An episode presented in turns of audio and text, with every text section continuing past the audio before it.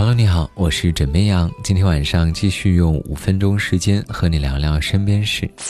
在这个很多人开始渐入梦乡的时刻，远在抗疫一线的医护人员还在和病魔做着斗争。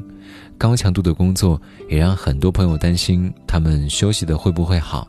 而现如今，全国各省派出援鄂医疗队前来支援，他们在当地还吃得习惯吗？想念家乡的味道了，怎么办呢？不知道各位还记得前不久山东为一线的医护人员运送十万个馒头的硬核操作吗？山东大学第二医院原湖北国家医疗队的张倩说：“我们来支援武汉，家乡的人牵挂着我们，知道我们可能不习惯长期吃米饭，就给寄了大馒头，真的很感动。”同时，和馒头一起送过去的还有德州的挂面、蒙山的羊肉、平度的水饺、沂源的苹果。这两天寄十万个大馒头之后，来自山东的十二吨水饺也安排上了。武汉黄冈的山东医疗队吃到了满是家乡味儿的鲅鱼水饺。除了山东，还有不少地方实力宠爱身在湖北的医务人员。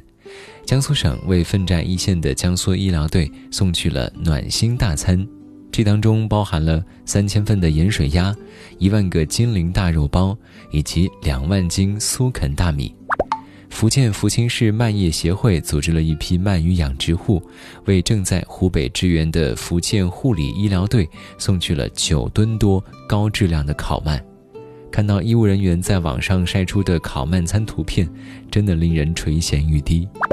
而讲究吃的广东人更是给力，粤菜大厨带着湛江鸡、水产品、海歌米、三厨萝卜等十几吨食材进驻医疗队驻地。从早到晚都是提供热乎乎的食物，守护着医疗队员的胃。山西第十批支援湖北医疗队则是人手一瓶老陈醋，而四川医疗队的队员每人一份装有四川方便火锅等食品的爱心礼包。据了解，四川省火锅协会还倡议会员单位为四川所有驰援武汉的医护人员免费提供一年的火锅，以致敬逆行的英雄们。倡议发出之后，四川全省有六十家火锅品牌，共四百多家分店，第一时间响应，纷纷表示等你们归来，免费吃一年火锅。